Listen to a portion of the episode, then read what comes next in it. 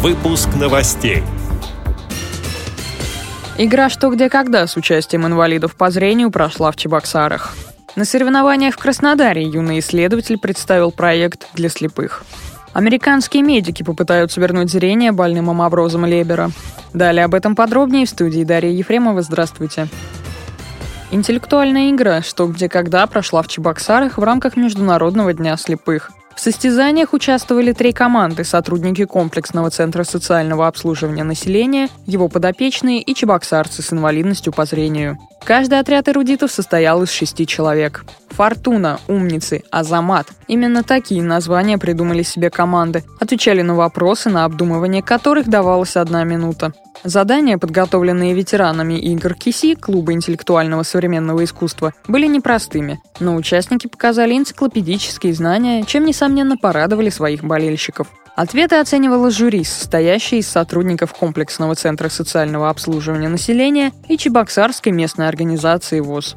По вердикту жюри места в игре решили не присуждать. Каждую команду наградили по номинациям. Наибольшее количество баллов набрала Замат. Инвалиды по зрению получили приз в номинации «Самая интеллектуальная команда».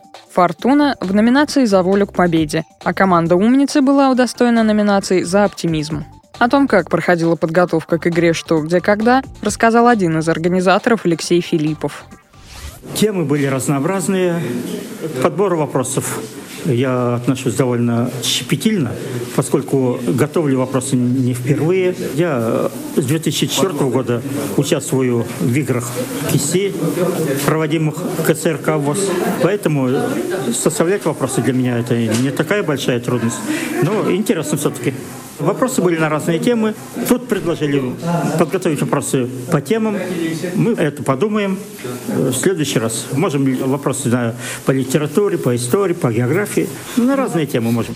Интеллектуальные состязания такого рода в комплексном центре прошли впервые и вызвали интерес не только у самих участников, но и у зрителей. Организаторы не исключают, что проведение подобных турниров в комплексном центре будет продолжено. Благодарим за предоставленную информацию общественного корреспондента Радио ВОЗ Олесю Гавриленко. Краснодаре завершились соревнования юных исследователей «Шаг в будущее». На отборочный этап работы представили 482 школьника из разных регионов России. В итоге 170 ребят были допущены к самим состязаниям. Учащиеся защищали проекты на 16 секциях конференции и двух научно-инженерных выставках. Многие продемонстрировали необычные разработки. Так, например, Евгений Карташов из Ейска разработал оптическую перчатку для слепых. Она поможет считывать печатный текст одним касанием руки. Несмотря на очень юный возраст, участники поразили не только гостей, но и членов жюри, отметили организаторы. По окончании соревнований школьники посетили первый вуз Кубани. Наибольший интерес у ребят вызвали центры коллективного пользования Института пищевой и перерабатывающей промышленности, а также оборудование лаборатории 3D-моделирования. Участники соревнований рекомендуются Миноборнауки России к присуждению стипендии президента Российской Федерации, а также приглашаются на Всероссийскую научную конференцию молодых исследователей «Шаг в будущее», которая пройдет в Москве.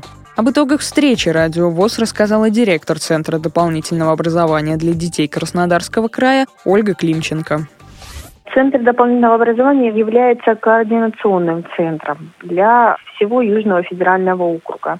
У нас принимали участие Адыгея, Волгоградская область, Ростовская область, Астраханский край, Республика Крым. Это соревнование, которое входит в приоритетный национальный проект образования. Школьники, которые победят еще на следующем уровне, они получат премию господдержки национального проекта образования. Новости зарубежья. Первые генетически модифицированные люди могут появиться уже через два года. Ученые американской биотехнологической компании Editas Medicine заявили, что уже в ближайшее время начнут клинические испытания методики генетического редактирования генов, которая поможет вылечить слепоту у больных амаврозом Лейбера, наследственного заболевания сетчатки глаза. Болезнь сопровождается ослаблением или полной потерей зрения без анатомического нарушения структуры органов. По словам директора компании Кэтрин Босли, испытания технологий на слепых пациентах начнутся уже в 2017 году. В ее основе природный защитный механизм действия бактерий, которая содержит в своих ДНК обрывки генетического кода вирусов, позволяющие им распознавать эти вирусы.